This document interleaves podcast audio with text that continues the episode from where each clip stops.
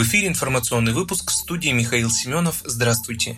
Минздрав отложит ввод тестов на алкоголь на водительской медкомиссии до 1 января 2021 года. Сделать тесты на алкоголь и наркотики при получении и обмене прав обязательными ранее планировалось с 1 июля 2020 года. Однако Минздрав России отложил тестирование на январь. Об этом говорится в проекте приказа Минздрава, опубликованном на официальном портале проектов нормативно-правовых актов. Напомним, сделать тесты на алкоголь и наркотики при получении прав обязательными планировалось с ноября 2019 года года. Стоимость теста должна была составить около 5000 рублей. Из-за ожидающихся изменений водители в регионах РФ выстраивались в длинные очереди в наркодиспансерах. Ситуация привлекла внимание президента Владимира Путина, который жестко раскритиковал инициативу Минздрава. Введение требований отложили до 1 июля 2020 года. Также Минздрав предложил оставить необходимость проведения тестов на усмотрение врача-психиатра-нарколога при выявлении симптомов и синдромов заболевания.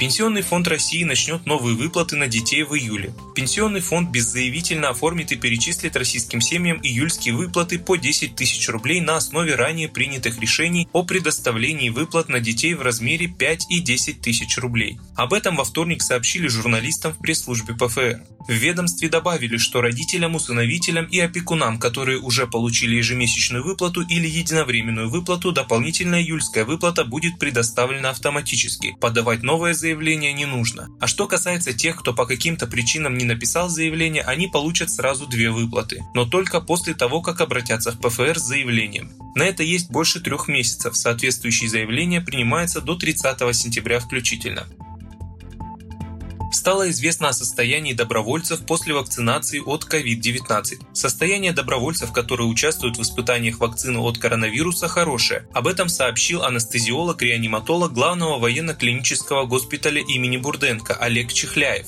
Каких-либо осложнений или побочных эффектов нет. Военнослужащие, которым был введен препарат, разработанный военными медиками совместно с Центром эпидемиологии имени Гамалеи, находятся под постоянным наблюдением. Напомним, первая группа добровольцев была вакцинирована 18 июня. Девятерым участникам эксперимента введен один компонент, еще девятерым второй. 23 июня вакцину получили еще 20 добровольцев. Через три недели испытуемым будет введен второй компонент. Клинические исследования планируется завершить до конца июля. Сейчас в России испытания проходят сразу несколько вакцин. В их создании участвуют Сеченовский университет и научный центр «Вектор».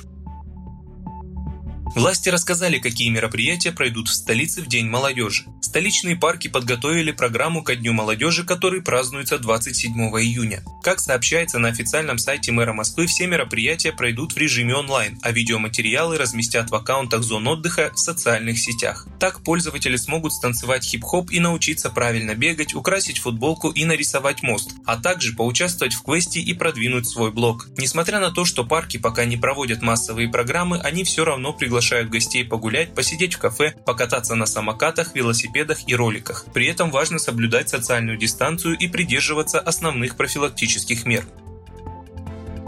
В Приморье из-за сильных ливней объявлено штормовое предупреждение. Сильные ливни обрушились на Приморье. Города Фокина и Артем частично остались без света. Во Владивостоке и южной половине края местами пройдут очень сильные осадки с количеством более 50 мм менее чем за 12 часов. Коммунальные службы принимают меры для быстрого сброса воды и расчищают засоры на отдельных участках ливневой канализации. Ожидается гроза и усиление ветра, на реках возможны подъем уровня воды и выход воды из берегов. Затяжные дожди идут в Приморье уже несколько дней. Резкое похолодание ожидает жителей и европейской части России. Уже с понедельника температура будет ниже нормы на 2-4 градуса практически на всей территории. Тепло будет лишь в Южном и Северо-Кавказском федеральных округах.